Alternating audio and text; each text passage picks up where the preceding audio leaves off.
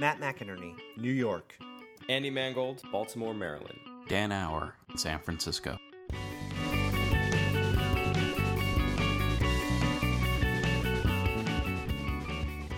It's February 20th. This is On the Grid, episode 29. This week, we discuss whether or not it's necessary to have a formal education to practice design. We also talked about my burgeoning career as a drug dealer. This is On the Grid. Let's go. Gentlemen, it's it's actually been it's it's been more than a week. It's been some time. We had this kind of weird situation where we wanted to we did an episode and we wanted to do a follow-up, so we're kind of between episodes. How long has it been? I've been lost like track two of weeks. time. I don't know what day it is. Yeah. Who am I? What do I do for a living? I don't know why this time of the year is so uh, bad. I thought the holidays would be the worst, but it's really been We did really good over it's the holidays. It's been brutal. Yeah, yeah, yeah. It's been uh, it's been a brutal time at work, but you know, better busy than not, I guess. Yeah. It's true. It's true. We've been going through a lot over here at Friends of the Web. We're sort of oh, there goes the fire engine. Hi, Baltimore. Uh, we we uh, we're sort of restructuring some things about the business, and it's been really stressful lately because I'm trying to make decisions and talk to everybody and figure out what we're doing. So it, things have been up in the air for us, and that's been sort of stressful. But overall, it's been really good. It's been a, the year's going by quickly. I think. How is uh, how are things going, Dan? Post launch of your app, you finally have like it's launched, it's over. How is how are things settling in for you guys? Oh, it's it's not settling in by any means. Uh, it's actually become more busy now that things have actually hit the App Store. Um, Wait, so you're saying that it, it's not finished? You didn't just finish it and put it in and be done with it? Yeah, yeah, no, no, no. Mm, yeah, rookie uh, mistake. Rookie mistake. You got to finish it. That's that's important. Well, no, like last time we were talking, we were talking about that um, the eventual bug release with all the the critical bug fixes and just overall improvements to performance, and that finally went out yesterday. So that's good. We're we're trying to plan out a lot of things because like we're a subsidiary of Tagged, like that's the parent company. We get to play in our own little play space within the company and there's just a bunch of like structural stuff probably really close to what you guys are doing and so there's a lot of not that it's a lot of business crap and uh, yeah, no, very- fuck business crap. yeah so there's a lot of that stuff going on so it's uh, like we talk about that and then we switch over to design and then product and then i'm also helping out with tag stuff now so i'm technically under three projects right now so it's uh it's so busy Take this time for a quick sidebar just to remind everybody listening one more time never to start their own business. yes Just don't do it. Hang it up. Don't fill out those papers. It's don't do it. the papers are the easiest part That Jerry Seinfeld advice. Nice job, Andy. What All is right, the deal we- with entrepreneurship? should we uh should we move on? Should we get started? Oh, you want to talk like about we're- design? well, we're just gonna we're just gonna talk about how busy everything is. That's boring. One It's of bo- these course days, we're busy. one of these days, we should have a show where we just never stop the small talk. I wonder how far in people would, would wait before they realize what was going on. yeah, we're just we're gonna The talk about the weather episode. and how busy we are. It's about nothing. Mm-hmm. It's it still might be about nothing. We might we could accomplish that still. So who's gonna be how goes? who's Don't gonna be be so George if we do this? Like who, who's gonna be Kramer? Dan, you're definitely George. Yeah, you're You're George. That's clear. Everybody figured that out. I think I'm ago. probably Kramer. Unfortunately, I think I have to accept that. I'm Jerry because I'm the funny one. Is that? yeah. Yeah, Thank you. Thank God. maybe I'm Elaine. I think I'd rather be Elaine than Kramer. Okay. All right. That's Wish right. granted.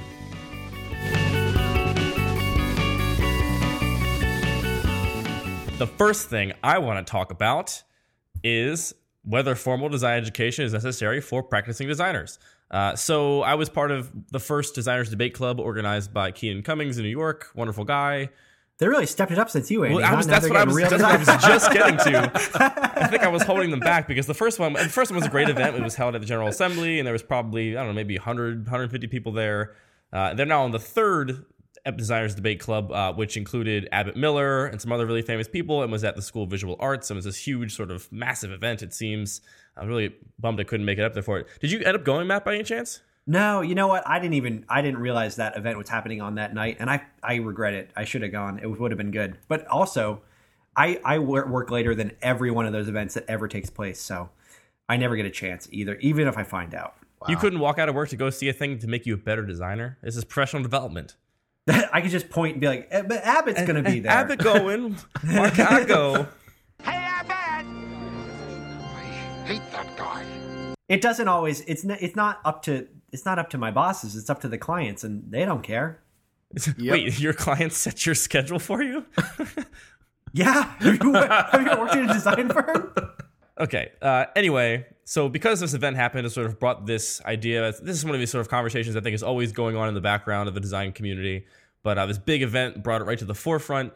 And the question again is Is formal design education necessary for practicing designers? Uh, so I think that the obvious arguments are probably obvious. And uh, for everyone listening, all three of us have been through formal design education. Uh, I was wondering what you guys thought about this. We never actually talked about it before. I think what was striking about the panel though was that the people for are people who are working in fields that you can be taught about. And the people that were against were working in fields that you kind of have to teach yourself. So it it it is a little difficult to say, you know, one side's going to win versus the other. Like if you're working in the digital field, which is the people who are arguing that you don't need a formal education, you can't get a formal education. It's not available yet. Mm-hmm. And the other side of it were people who are working in a more traditional uh, graphic design field um, in more traditional firms. Not everyone, but but uh, Abbott and uh, Matteo Bologna both work in more traditional firms, and you can get a design education. It's not going to give you everything you could possibly need, but you can get it, and it's an available degree. So it's a little unbalanced going into it, knowing where everybody's coming from. But but also, you know, if if you're in those fields, like I feel like I think you should have a formal education in graphic design if you're going to come into a design firm because I can't imagine getting hired without that. But if you're going to move into a web design firm, there are very few people that are going to have that degree, so it's not really going to matter so much. It, I don't know. I don't know if I have a solid answer to that question. I think it is important, and if it were available in all the fields, I would say yes, you you should need it. But the world moves too fast. That's a very political answer you just gave. I yeah. It, but I, I, but honestly, I, I can't just say no because Well, if you I can get if you can get a solid if you can get a better background because you can actually learn from people who know what they're talking about great but that's not true in every field. So you can't you can't just say hey you want to go into the the, the most cutting edge of of web development? Who the fuck's going to teach you that? So i can't say yes get a formal education. Hmm. I, I i like i like coming down solid on one side or the other but it, the world's too complex Matt's the kind of guy likes having an opinion. He likes to, he likes to, I like likes to make opinion. choices about stuff. I don't care about about facts. I just say yes or no. So- I don't know, Andy. What's your what is your take? What is Dan? What is your take? Uh, I am 100% for education, but well, that's not exactly. Well, that's not that's not fair. no, no, no, no. I think people should learn stuff and be taught. No, no. I think that uh, designers should go through uh, formal higher education for the field. The problem, though, is I do uh, 100% feel that the higher education is fundamentally flawed. So, you think everyone should go through a flawed system? No, you can say both of those things. You can say I think this. I think everyone should have to go through the system that I believe can exist. Yeah, I mean that's, That's fair. essentially what I'm saying is that uh, there are good programs. I mean, if you go into a good graphic design program, you can be a good graphic designer. There is that gray area of the web design or the app design or uh, digital design, but uh, I do think that design education has not caught up to where design currently is, and that is a major problem. Which is why most people feel like they shouldn't go and get educated in, in it at all. Well, I mean, education is always behind. That's sort of the structure of it. In order to teach something, you have to prove you know something, which usually means getting a degree in it, which takes some amount of time. By the time you go around that loop and you come back around and you sign up to teach and submit your curriculum and you wait the waiting period, uh, by the time you're ready to do all that kind of stuff, the thing that you know is probably out of date or irrelevant. At least that you've proven that you know. Which is sort of Well- why education, I think, is always a little bit behind the, the bleeding edge because there's a lot of stuff that you just can't put in a curriculum But- and prove you can teach. But it's not really against the bleeding edge. It's like they're lagging way behind the bleeding edge in a lot of instances. I mean, there's a lot of schools that don't have the greatest design program, but they're still churning out designers. That's that's a major problem. Well, well, so I, I think there's an interesting point here in that Matt, you seem to see a very, very clear, distinct line between the formal graphic design world and this like hacker web interactive digital world. Um, well, I, I actually I don't think that's totally fair. I think I, if if anyone, I think I I'm kind of I have to span the gap between those things because I tend to work in both.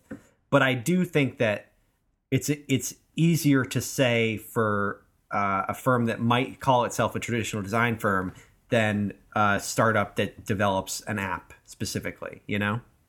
Yeah, but I guess what I'm getting at is obviously there are these are circles and they're overlapping, and and the overlap I hope is what design really is. I think that the things that are that you don't need to know in a formal graphic design world about technology and things you don't need to know in a technology world about formal graphic design probably aren't design. They're probably these other sort of ephemera.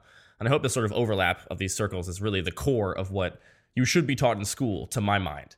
Um, mm-hmm. So I don't see why the digital side of things shouldn't be able to be taught theoretically the same way that the formal stuff should. I mean, you said there's not programs that don't exist, and I think to some degree you're right. Um, I, the only school I can speak to is MICA because I'm still in Baltimore. I'm still really involved with the school, and uh, they, they do have a lot of really amazing classes now. Um, ben Catil, who's a designer in Baltimore, teaches a class in web development. They learn, you know, they learn Ruby, they learn about static site generators. There's some really sort of in-depth technical stuff that you would never expect to find at a graphic design sort of program that gets them okay, really involved in digital yeah. kind of stuff. So I, mean, I think that I, I don't want to like immediately just say, oh, this is this is something you can teach, this is something you cannot, because I think that you should be able to teach both those things. I think it's just that one of them's been around for a lot longer. And we've sort of figured out this sort of system. And I think what Dan might be getting at is that that system we figured out for teaching this is broken in many ways.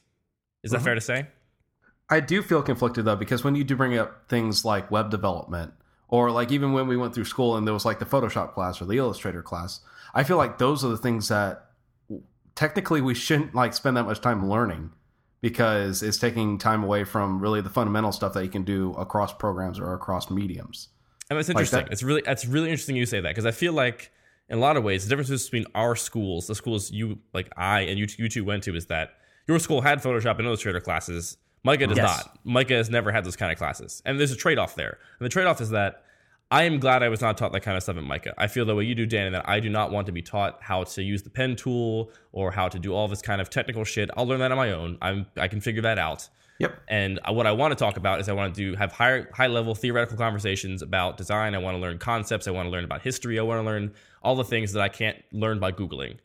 And mm-hmm. that's why I love that education, and that's why I think it was really the right place for me.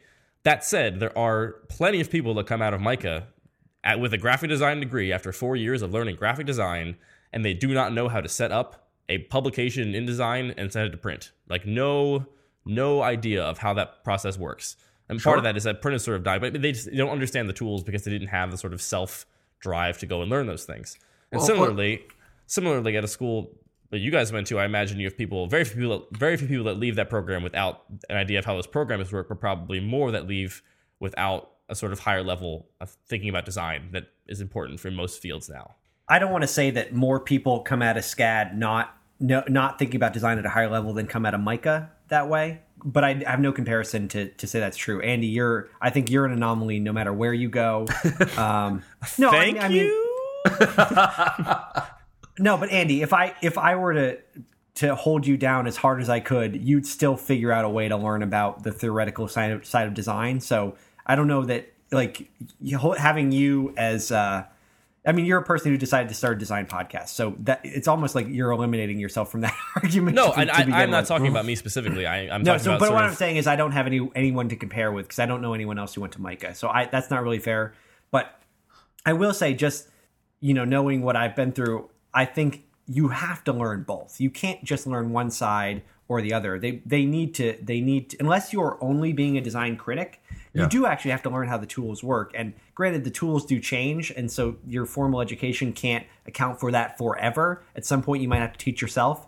But I think it's very valuable to make sure that people actually know how to use the tools to execute the higher level thinking that they're actually doing. I've seen people that don't know how to use the tools um, and and are very proud of themselves for for how thoughtful they are, and and that's we advocate that all the time, and that's great. But if you can't actually do it, you know, I I I'm not gonna I can't work with you. Yeah. You know. Yeah, and I think this is. I mean, I think in some ways we're kind of skirting the issue in that we're talking about some of the arguments they had, and obviously, you know, the question of is formal design education necessary for practicing designers? Just the wording of that necessary? No, it's not necessary. There are tons of practicing designers that are not formally educated and they do just fine. That's true. So the wording of that, we can throw that question sort of right out. But the core of this question is really, you know, is what is the value of getting a formal design education in today's day and age? And I think it's worth asking the question: How much has the internet changed the necessity for formal education? Because you know, that, I, that's something that we're sort of just living in. Like our generation is really one of the first generations to go through college and go through higher education with this as a resource. And so I think it's worth sort of talking about that issue. You know, well, you know what? I think the the real answer could be that you know a formal education is always going to be valuable, but I think it's it's not nearly as valuable as what you're forced to pay to get an education. Exactly. Yeah. And that's that's Yeah. that's one of the biggest questions. I mean, art school is expensive. Like the, the proper design schools that have dedicated programs, they are not cheap almost anywhere. Mm-hmm. So No. I mean, the question is, I mean, this is same, it comes down to the same thing with everything else, which is you sort of get what you put into it, and if you're there for the right reasons, you're good to go, and if you're not, you're not. And, this is something I say all the time that people that um, have not gone to art school never expect me to say or never understand. But it's like you do you do not go to art school because you want to get a job. You, uh, you're not you don't go there to learn a specific set of skills to become employable. If you want to be employable, there's a million other things you can do that make a million times more sense. What I got out of a place like MICA was being surrounded by incredible, talented, creative people that Exactly. I feel like I learned from in this sort of community that I couldn't have grown in the same way outside of that community from. Uh, and there's and there's value for me to being in that place. There's value for me to being introduced to a city that I wouldn't have otherwise gone to. Um, and these things sort of provide the value that I think I did get out of my education. Um, but that said, I think that if you go to any art school across the country and look around the design program, a lot of people are there for the wrong reasons and are not going to get out of that program what they're putting into it, either opportunity cost wise or fiscally. So, so here's a perspective on that. So, my college, uh, I guess, progression was probably one out of very few. So, I actually started out uh, college in computer science. Like that's what I did in high school. That's what I started out doing in college. And then after a year, a year and a half, I switched over to design. And this was at a uh, state-funded university. And then I realized that the the school wasn't that good at design. It's just like it was one of their smaller programs. It wasn't really well funded. They didn't have a lot of resources, so I, I didn't want to do that anymore. So uh, I went from the state funded university and then did design for a little bit at community college, which is a very different environment because the state funded college it's a little bit more it's they're trying to do the in between of the technical stuff and the theoretical stuff. When you go to community college, it's all technical. Uh, I go there and it's you learn the the uh, principles and elements of design, like the shapes and the colors and how to use them together.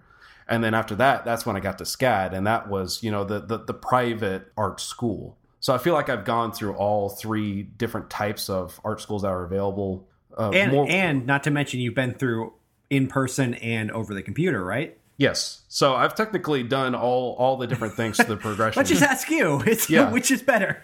So here, okay, my perspective on this, because I'm not every person that's ever gone through any of these before, is that the state funded university, the, the typical like four year college, didn't have all the resources that could be available for design. Like, I mean, there was a fundamental class where it was a modernist teaching me how to do things by cutting up paper, like it, the the the old school way, which was great. But most of the students, you know, with their computers and their laptops, couldn't really connect with it. So, you know, that's that's where I see that things are a little bit too old in education for what people need.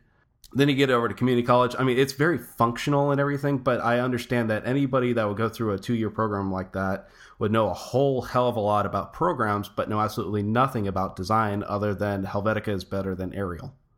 And then uh, when I go to SCAD, I mean, that's when I realized that I was finally in the correct place where I needed to be entirely because when I showed up, there was a lot of like minded people that were there to not only learn from the professors, but also learn from each other. I mean, and that's one thing that I got from, especially from Matt, is that typography was a big thing and that I didn't know that much about it. So, you know, like seeing Matt doing all his wonderful type things encouraged me to do the same. And if if that sort of environment doesn't exist, then it's really hard for a designer to be able to grow the way that they need to grow. And it's very hard to find that outside of a college program. Yeah, and, and, that's I guess what I'm getting at. I wonder if the internet can, in many ways, become more and more like that creative community and environment that you do get at an actual place that is a, Yeah. a private Well- education institution. And I don't think it's anywhere near there yet. No, nor do I think it uh, will ever necessarily get there completely. But I do think that it's starting to supplement that same problem more and more than it was in the past. Uh, and uh, we talk about how sort of shallow and maybe not valuable and not critical something like Dribbble is Um, but in a lot of ways, it is showing at least some desire on the design community's part to have some sort of community of learning from each other and talking to each other and practicing our craft in public. Yeah. Well, actually, I, you know, I can I can say that. Let's just say this is two things. I think part of what Dan was talking about is just seeing other people do something and then kind of realizing it's possible. You know, like you see someone in your class do something great, and you go, you know, I didn't even think about doing it that way. I didn't even think about the fact that I could do that. I had no idea. Yeah. And that's just something that the internet can do very well. The internet can inspire you because you can see someone do something and go, "Oh, I didn't even, I didn't even know that that was in me. That's maybe I can try that." That's that's a big thing. But being in the room with people to critique your work is something that we're not there yet with. So I think the internet fills that gap in some way, but it seems very like I still we've talked about that many times the the the void of design criticism, especially one-on-one design criticism uh-huh. in on the internet and I still can't picture it happening. Like it's still very hard for me to imagine what setting you need to be in for that to happen. And and part of it is the fact that you know if you're paying to be in a place, you have motivation to do something.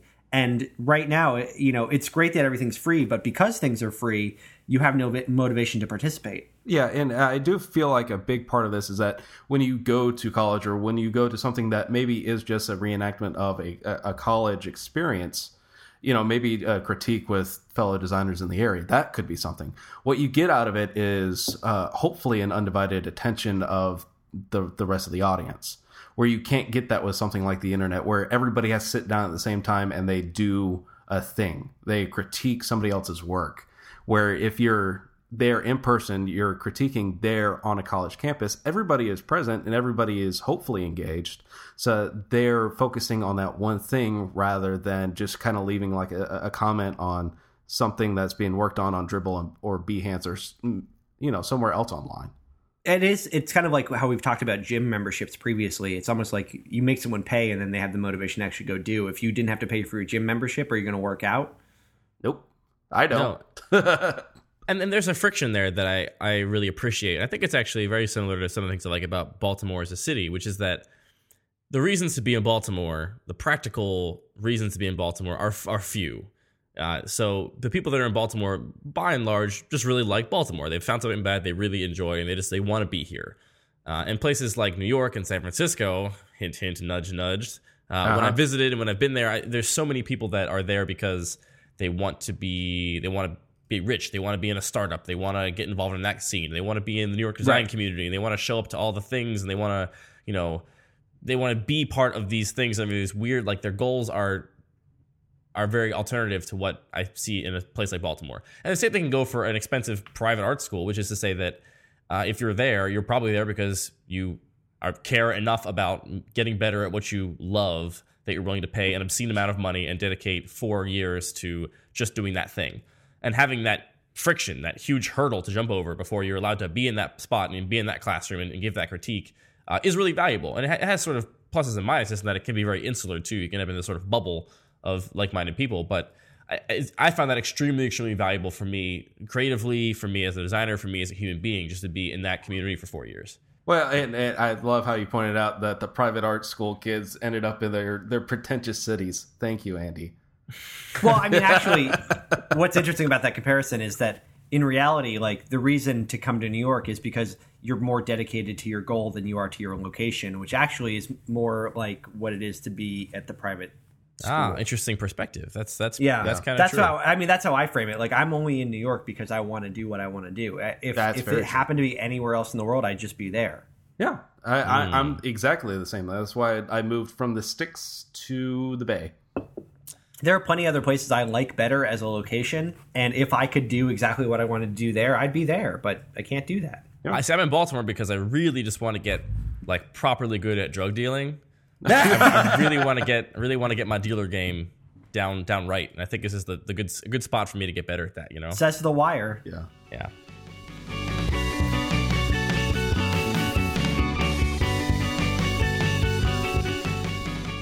So, so going back to the conversation about design education, do you really feel like it's just a matter of trying to recreate something that could be in a, a college campus critique to be outside of it? I mean, like, is that what could make uneducated designers better, or is there something more that needs to happen?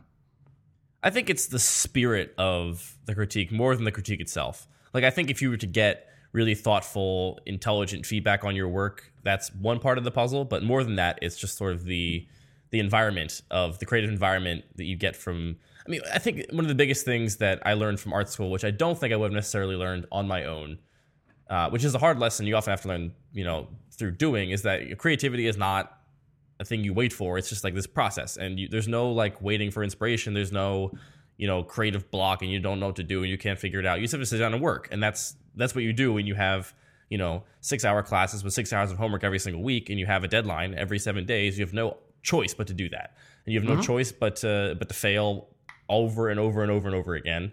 And those lessons, I think, are very hard to translate to somebody that hasn't been in that sort of situation. And I, I don't know, I don't know that it, we can get that same environment through some well, medium. Well, maybe we could. I mean, because co-ops exist and shared spaces and and uh, you know like design meetups. Uh, couldn't those be used to have something that was a bit more engaging rather than just kind of having a speaker talk every time? Because yeah, but, but but nothing's going to put you under that pressure. That same pressure you have when you're paying a shit ton of money and you have someone that's demanding extreme amounts of work for, from you every single week. I mean, I guess it, it, could be it could be the same kind of pressure if you like quit your job and decided to go freelance and you had to make rent.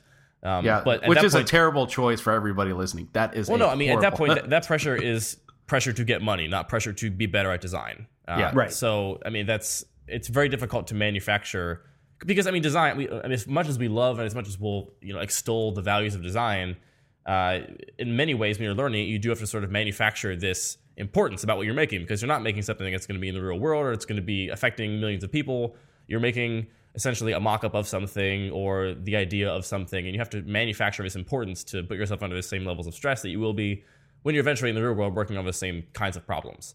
Yep. And i think that's some of the biggest value that a place like a private art school can provide that is very very difficult to ever translate to something that is not people in a space dedicated both time wise and money wise to be invested in something.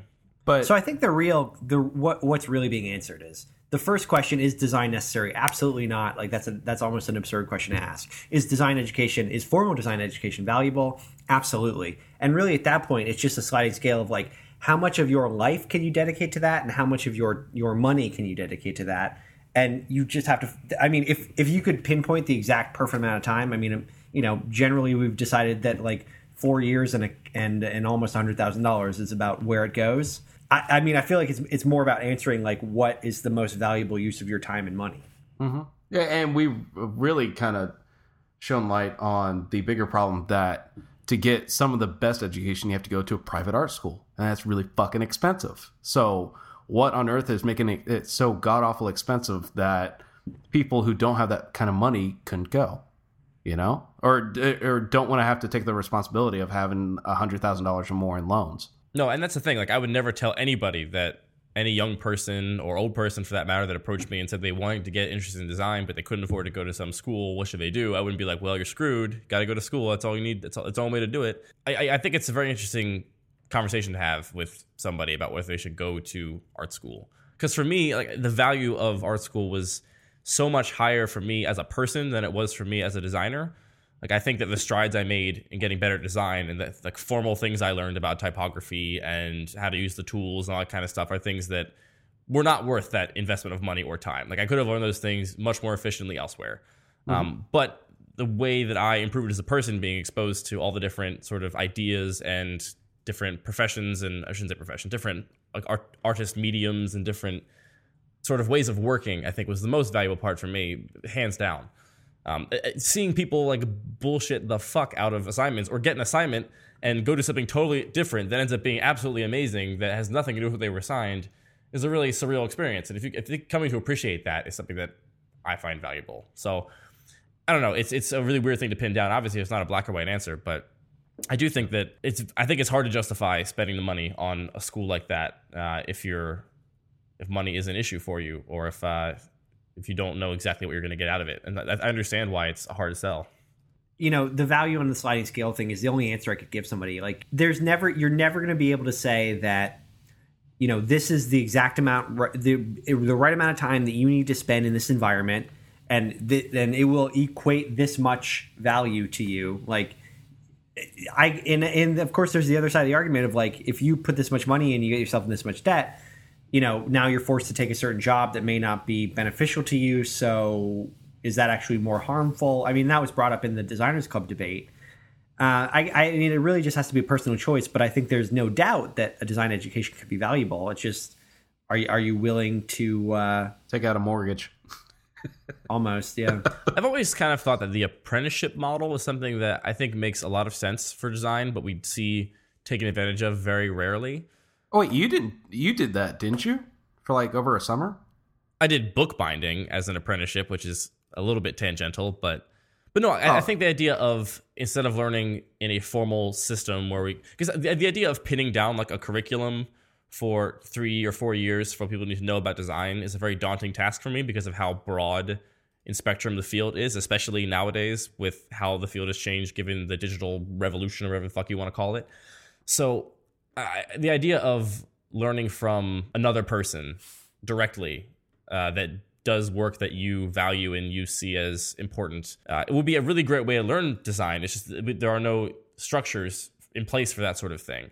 I mean, the, the, the closest thing we get is like internships, but internships are yeah. more often than not someone being taken advantage of for their time. And, you know, you get to be near us and get to see what we do as long as you're willing to, you know, do these photoshops for these, uh, Photoshop these images for this thing, which is kind of a shame. But, um, I don't yeah. know. I've always well, thought I mean, that model what, was. What would be what would be the difference in an apprenticeship eh, be, besides time? Because you would still be doing the uh, the the uh, the kind of grunt work, um, and that's kind of like well, what else can an intern ex- be expected to do?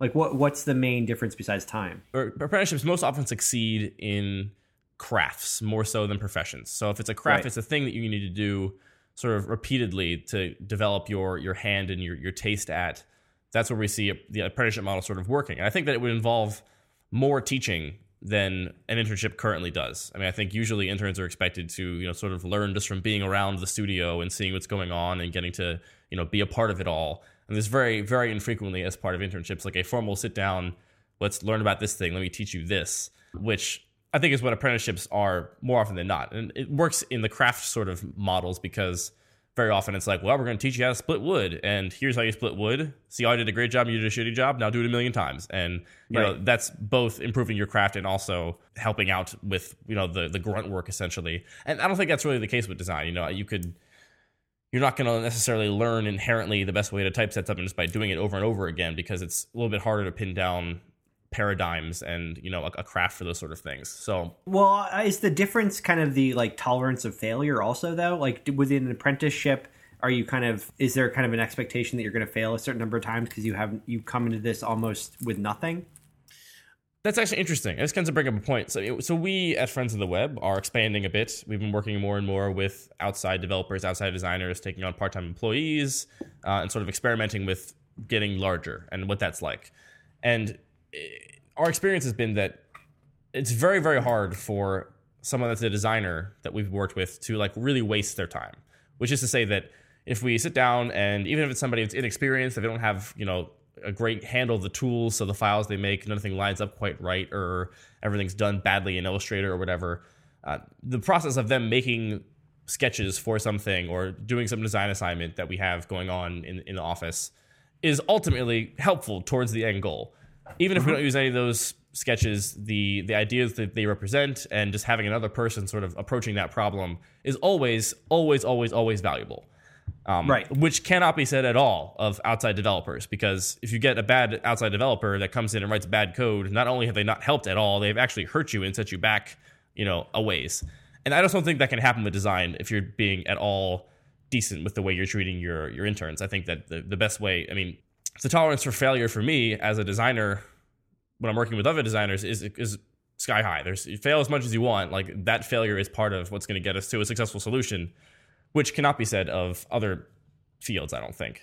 But also cannot be said of people working on slightly different projects. Like my tolerance for failure is very low because sometimes you know. I mean, obviously, the way I work is that I need to shield the younger designers from the outside world to a certain degree because you know you can't like if I send to a client and and there's a failure, then that's a big problem. And especially if I go put some make something permanent, like send it to print or build a sign or make a structure, like those things are hugely costly. So those can't.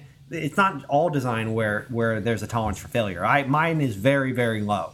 Yeah. Uh, I think that needs to be noted, and and it is it is and it also should be noted that those are designs like those those are kinds of designs that will survive beyond print because there will always be the physical world, right? to me there's still a lot more room for failure there than for like the person that's building the sign like part of the process of coming up with the final design for said sign is going to be making a bunch of them that suck and you look at them and say this works this is the rest of it's not working Yo, you you are right. You're right. It has to go through a process to get there, but I- I get- ultimately there is there is a very low tolerance for failure at the end point, right?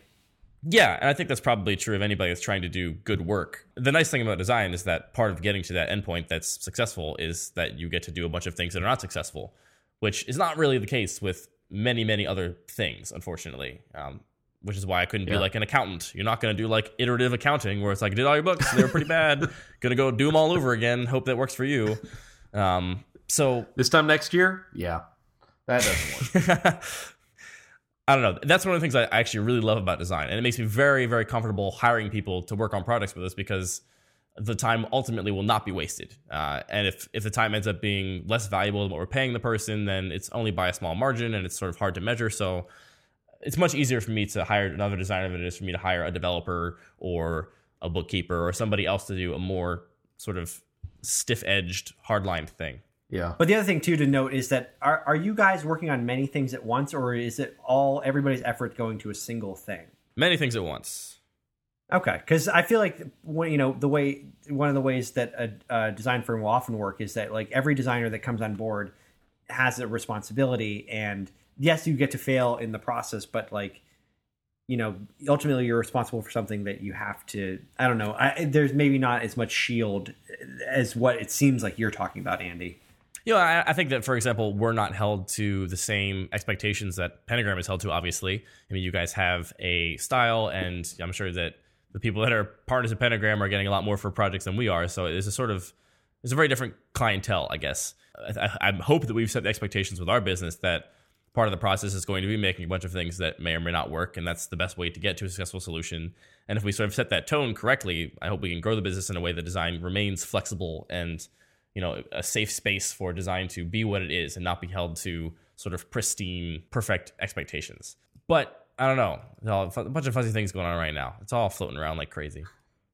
But i would love i would love and if anybody out there listening or matt or dan if you have any ideas i would love for the part-time employees we have working with us from MICA and there, there are a number of them uh, to learn a bunch from working with us. And i don't exactly know how to make that how to really force that to happen or really like enable that to happen to the best of my ability. I mean, I having had many internships in recent years. I mean, just three years ago, I was in- interning for other people in Baltimore. I, I think that I'm very cognizant of what made internships good or bad for me, and I try really hard to mm-hmm. make working with us a good experience. But it- it's hard for me to intentionally make it about learning, which is what I want it to be about. Because I, I do think that we do work here that is very hard to teach formally at a place like MICA. So, hmm. which is kind of the thing we were talking about. So, I, I'm I've been thinking a lot about how to make the process of working part time at Friends of the Web a really beneficial process for the people that are working with us. No, I, I think that's that would be very valuable. I mean, I, I guess I'm kind of coming from the point of view where, you know, a lot of what I have to worry about is is meeting a, a deadline that is is set in stone, and it's what you're talking about. Like, you know, in design school, you kind of get these deadlines. You have to be creative for this amount of time, and then you have to, you know, do it again.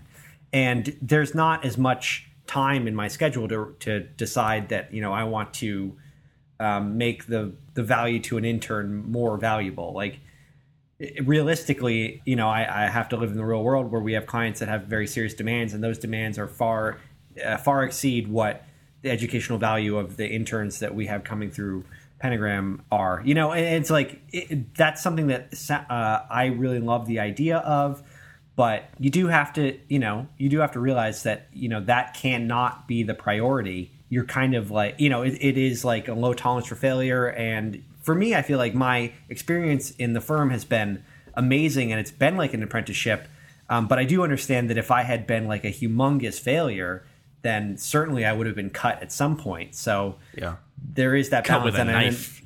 And then it, when I get to this, you know, when I now that I'm in a higher position as a designer as opposed to an intern or a freelancer, I have to keep up those expectations, and I also have to meet the demands of, of the people that uh, hire us. So, but but that, I don't think that's wildly different than anyone else. I think I'm just saying what everybody knows. I think you're in a, in a different position, Andy, because you own your business and you can um, make those decisions a little more. I don't know. Like, does that?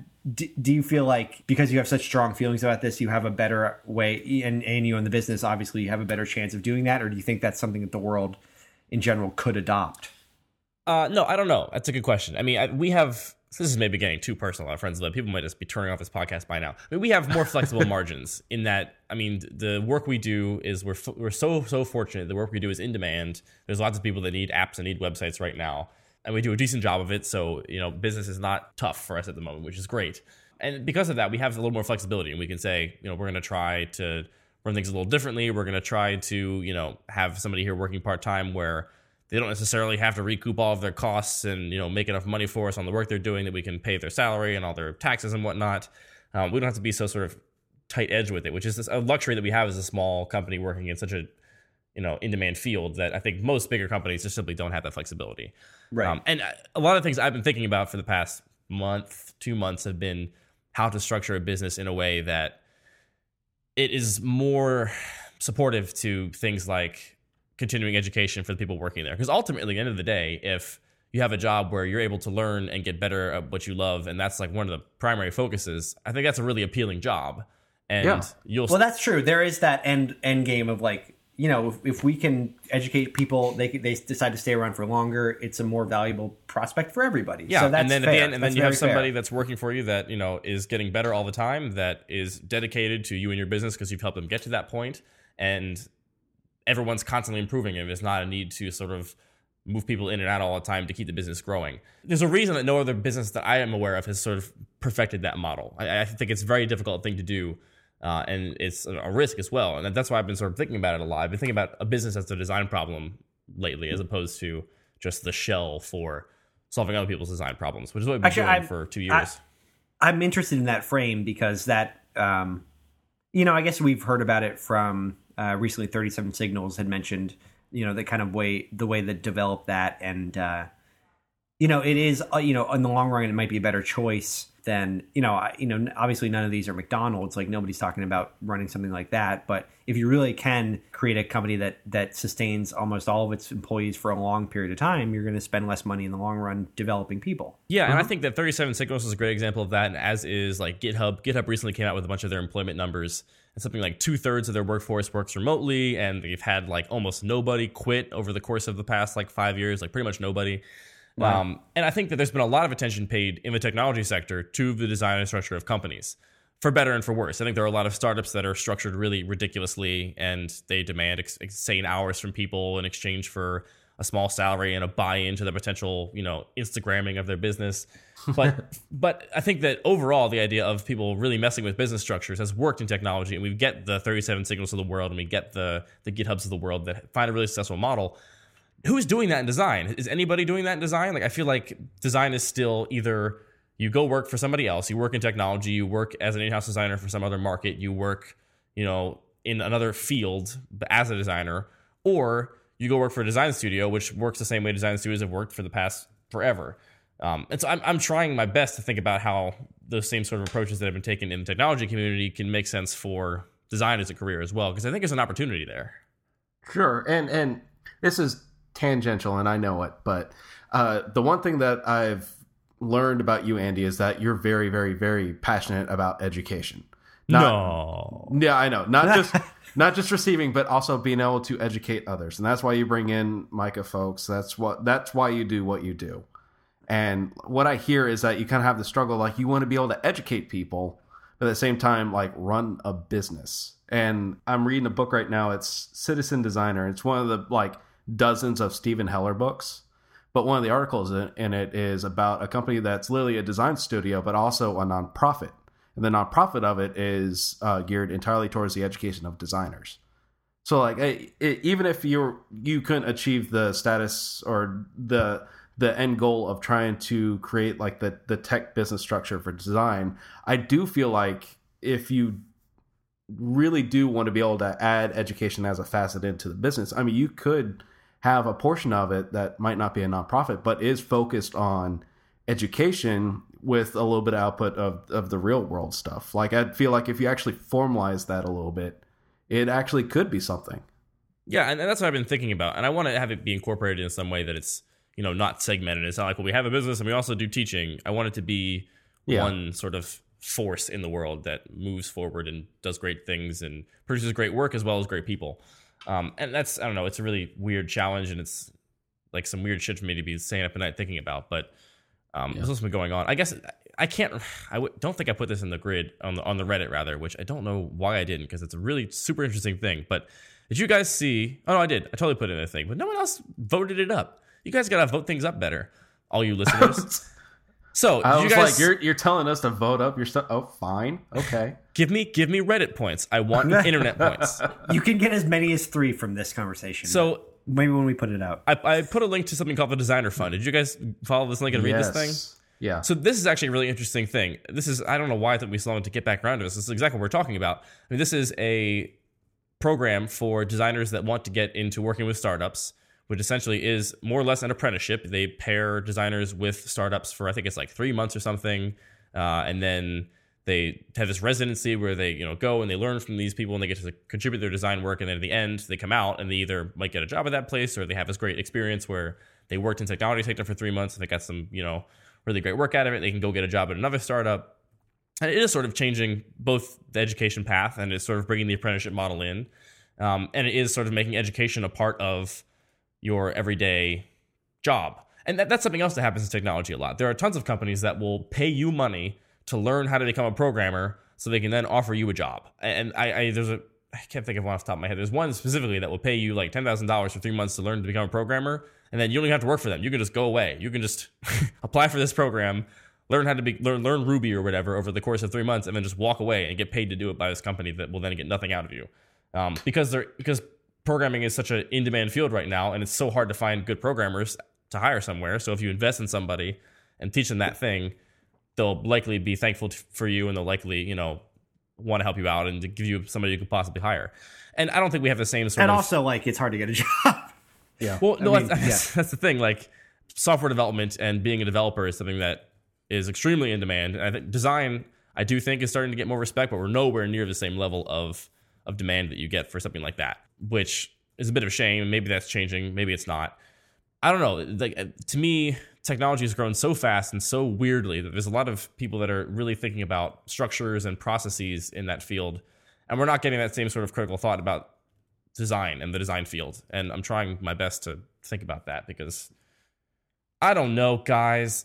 No, no, I actually was going to say to you that I think I actually read that previously too, and I thought it was interesting, especially given what you're telling me, because what Dan was saying about the the company that has the design firm and and runs it as a nonprofit, there is something to be said about you know the motivation of of different companies and or education systems or whatever. Like if you're if you are a company, then your motivation to a certain degree does have to be profit. Yes. Um, and if you're an education, if you're uh, college or something, your motivation does has to be education because you're getting money to do that. So there's something notable about something like the design fund where they realize that money has to be in a capitalist system. Money has to be a motivator. So you have to put a little bit of money towards this education process. Like as good as you might be, Andy, you do still have to at the end of the day make a profit, uh, despite your uh, wanting to educate a young designer. So there, I think there is a big there's something very valuable to something like a design fund that can acknowledge that and and work within the boundaries of our world to get that done. Yeah, Yeah. And, and there are other examples like Cooper does Cooper U, and and they do very frequent uh, like workshops for very specific things. It's more for uh, growth of existing professionals that uh, don't need like the the formal education or anything like that. But I mean, there those things do exist. It's just not very abundant, and it's usually very very highly localized. So yeah. And all of a sudden, I feel very self conscious about the idea of me like imparting some great knowledge onto some young mind and taking some young person under my wing. Really, like I, I'm interested in finding people that are asking the same questions that we talk about every single week and think about design in this bigger sense and are really interested in the intersection of design and technology and how it can mm-hmm. change the world. And I want someone to like ask those questions with me, and I want to like blow their mind the same way that my mind was blown over the past two years as I sort of learned these things that have really changed my perspective on the world. No, I mean you can just think if you if you want to feel better about it, just think about this the value of being in the same room with other designers. One more is probably going to be a little bit more valuable. So Yep. Plus, I have really good taste in music, so I can play some hip hop for them, and then they'll be exposed to new hip hop they never were aware of before. no, all right. Uh, I, I I I could use some more hip hop. I've been in the um, hoppin'. I'm bored of that mystical song. I, it's my favorite song, but goddamn it, I've played it way too many times. I'm gonna make you a mixtape, Matt. Hit me. Oh god. Oh, that's a Oh, perfect play. God. And cut.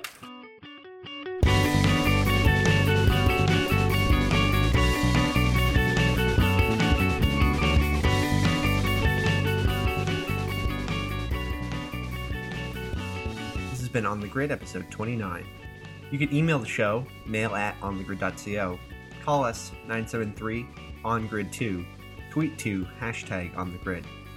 If you want to submit a link for us to talk about on the show, onthegrid.reddit.com. If you enjoy the show, please review it on iTunes. Thanks to Girlfriends for the music. Thanks to you for listening. Until next week.